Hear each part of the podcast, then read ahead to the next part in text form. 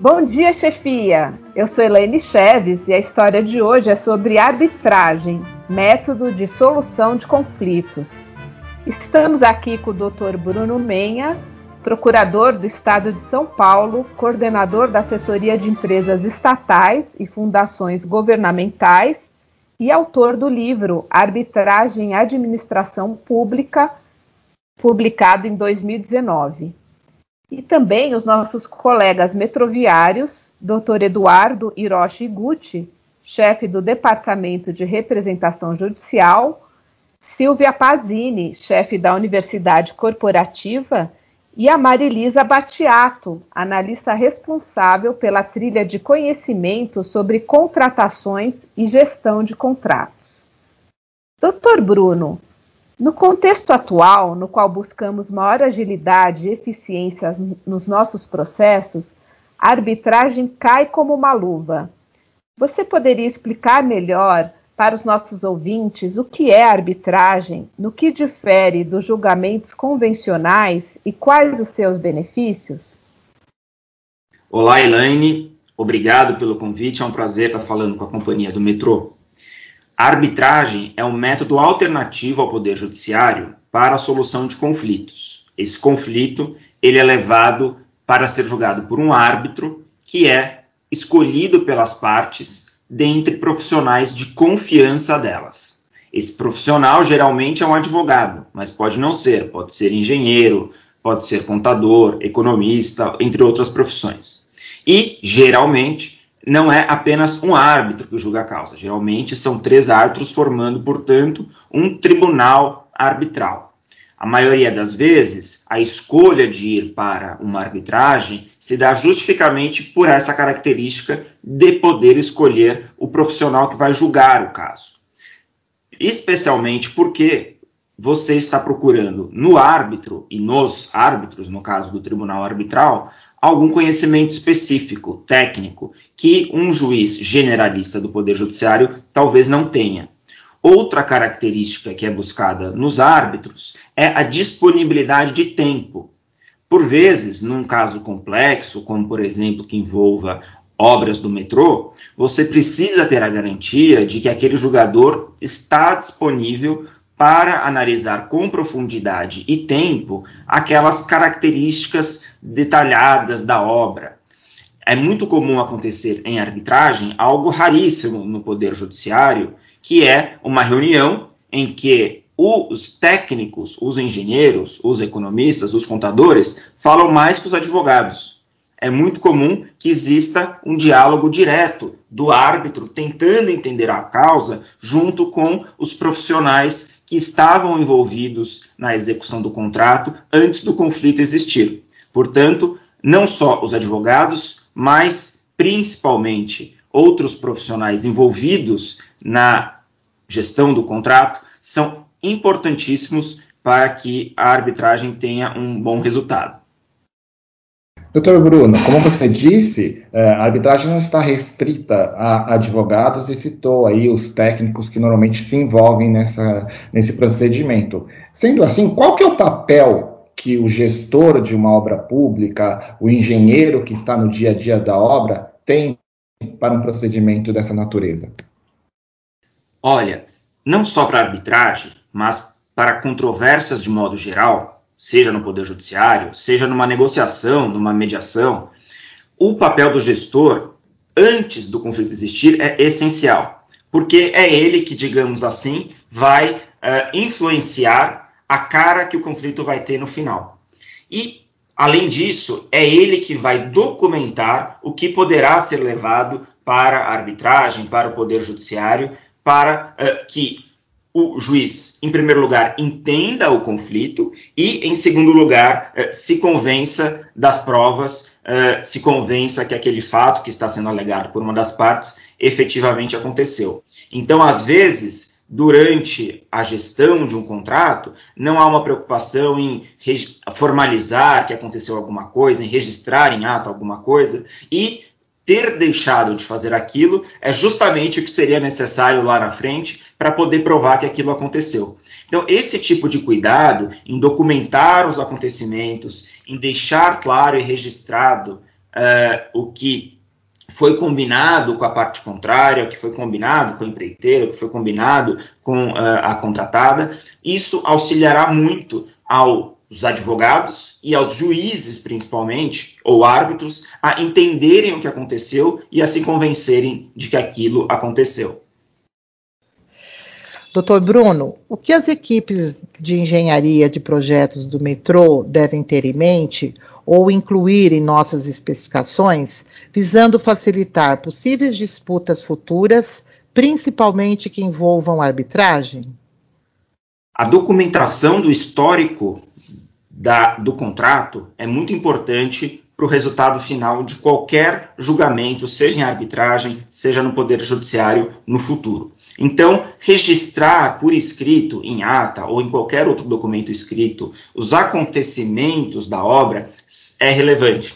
Então, acontecimentos como atrasos, falhas no cumprimento de contrato, são importantes de serem registrados por escrito e notificados para a parte contrária, para que isso possa servir de prova no futuro. Não adianta também que uh, isso esteja registrado apenas de forma unilateral, ou seja, apenas de forma uh, interna. É necessário que você notifique a parte contrária para que ela tenha ciência de que você está registrando aquilo e depois não alegue que uh, você não havia notificado ela daquilo e que ela não concordava com aquilo. Esse tipo de uh, registro é muito importante para o futuro. No caso de obras mais complexas, em que pequenos atrasos, embora pequenos no dia a dia, quando somados no final se tornam grandes, a, isso será extremamente relevante para poder provar que uh, a soma é relevante para o, o equilíbrio contratual, por exemplo.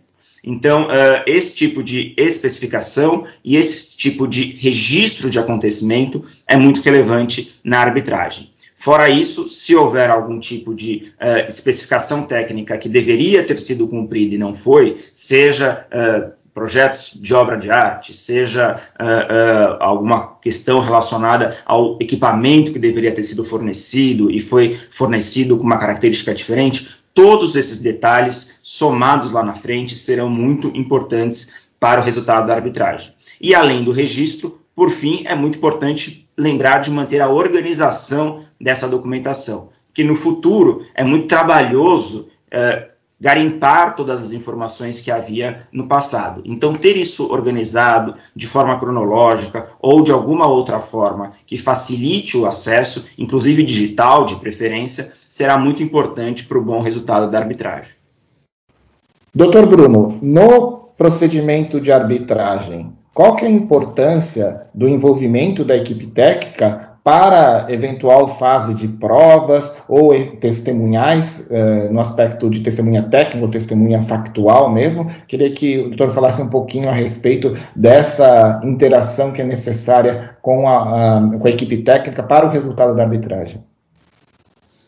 Bom, a equipe técnica ela é tão ou mais importante, algumas vezes, do que os próprios advogados na construção dos argumentos levados para a arbitragem eu diria que existem pelo menos duas, dois papéis que são bastante relevantes.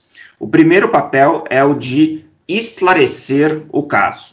Então, uh, explicar primeiro para os advogados que vão construir a defesa e depois uh, para os próprios árbitros uh, o que realmente aconteceu de uma forma clara, inteligível, traduzida para quem não é da área poder entender também o que aconteceu. Então, uh, esse papel de esclarecimento é muito relevante. O, nesse papel de esclarecimento, claro, como a gente havia dito, é importante que ele esteja municiado da documentação necessária para provar o que aconteceu.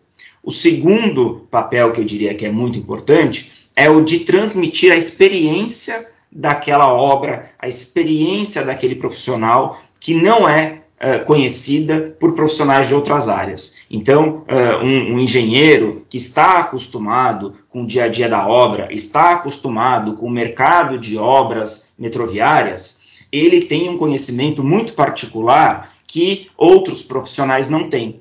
Transmitir esse conhecimento é muito importante para poder mostrar que o que aconteceu naquele caso fugiu do comum, que é algo extraordinário, que não deveria ter acontecido, ou ao contrário, em, uma, em, um argumento de defesa, dizer que o que aconteceu é comum, acontece em toda obra, e por isso não deveria ser um problema, é um problema previsível. Uh, quem não é da área não sabe quais são os problemas previsíveis ou comuns uh, que pode acontecer numa obra, e não tem uh, um conhecimento que alguém que está no dia a dia ali uh, tem. Então, eu acho que pelo menos esses dois papéis, claro que há outros, mas pelo menos esses dois papéis têm que estar em mente uh, já desde o início, antes do conflito ser iniciado mesmo, para que depois, no futuro, no caso de haver o conflito, esses conhecimentos possam ser transmitidos e os argumentos possam ficar claros.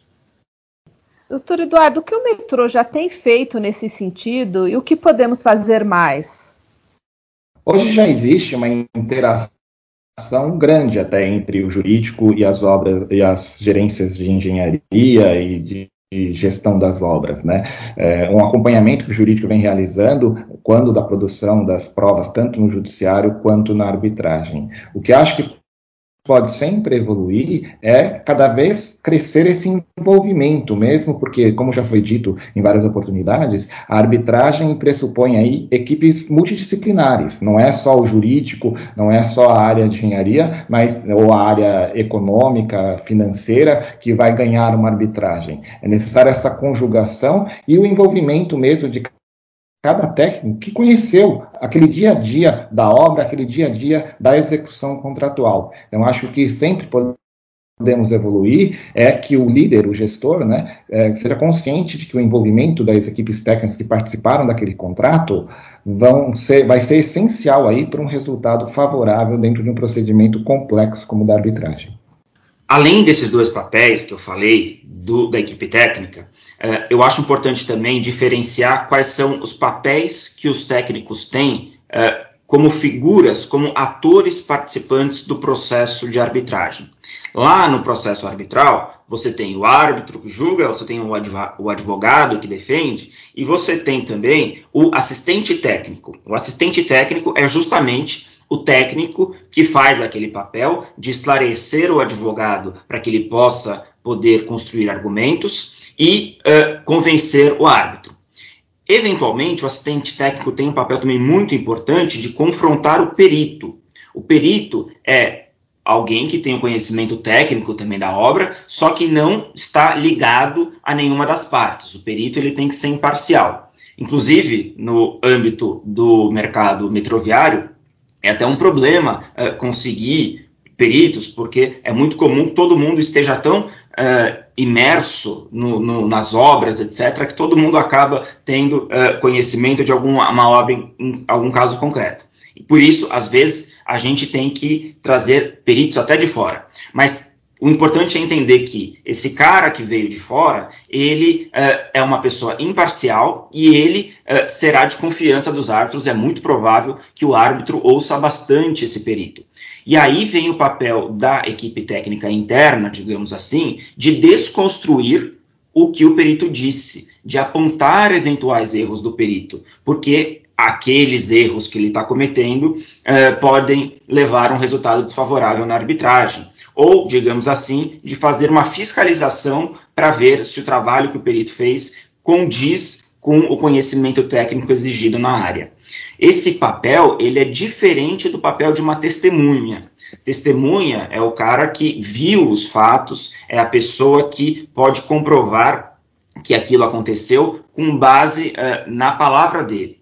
Isso é o papel de ser testemunha. Às vezes, na, na equipe técnica que é montada para fornecer as informações uh, para a arbitragem, uh, isso acaba sendo confundido um pouco. É preciso diferenciar o papel de esclarecer as, as questões técnicas e de fiscalizar a perícia de um trabalho que é o de, como parte, como pessoa uh, que viu os fatos, uh, de testemunhar.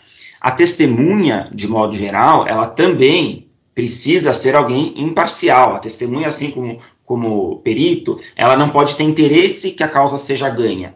E, geralmente, quando uh, o gestor é ouvido, quando uh, alguém da equipe técnica interna é ouvida, ela sequer é ouvida como testemunha. A gente diz que ela é ouvida como informante, porque o conhecimento dela é sim importante, o conhecimento dela é sim necessário, só que todo mundo sabe que ela é, faz parte de um dos lados da causa. E por isso ele está lá como informante e não como testemunho. Às vezes existe o um medo dos gestores de ir para a arbitragem e se comprometer é, no que vão falar, preocupados em ser testemunha, que é algo que é, não é muito comum na vida da gente. E essa preocupação não precisa existir, porque não existe grandes responsabilizações que possam decorrer daí, e, obviamente, você, como alguém que não é a testemunha e é, a, e é assistente técnico, é mero informante, você vai poder conversar com os advogados para falar uh, com ele a respeito da, dúvidas que você eventualmente tenha nesse papel e poder exercer esse papel da forma mais confortável possível.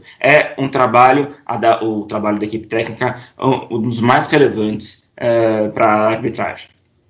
É, doutor Bruno, você trouxe aí conteúdos muito importantes para a chefia.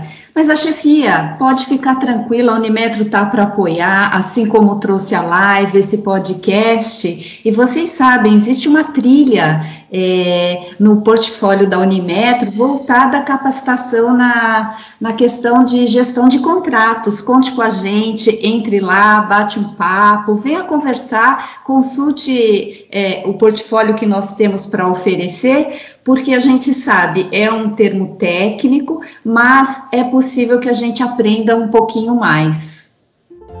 Então, agradeço ao Dr. Bruno pelas informações relevantes nesse tema e a participação dos nossos colegas, o Dr. Eduardo, a Silvia e a Marilisa, que fizeram um podcast bastante importante para a gente avançar na, na aplicação da, da arbitragem no metrô. O Bom Dia Chefia é um produto da Unimetro, Universidade Corporativa do Metrô, a equipe de produção do podcast é composta pela produtora Alcione Godoy e por Jair Pires, editor de áudio. Esperamos, chefia, que você compartilhe esse episódio e sugira novos temas. Até o próximo episódio. Bom dia, chefia.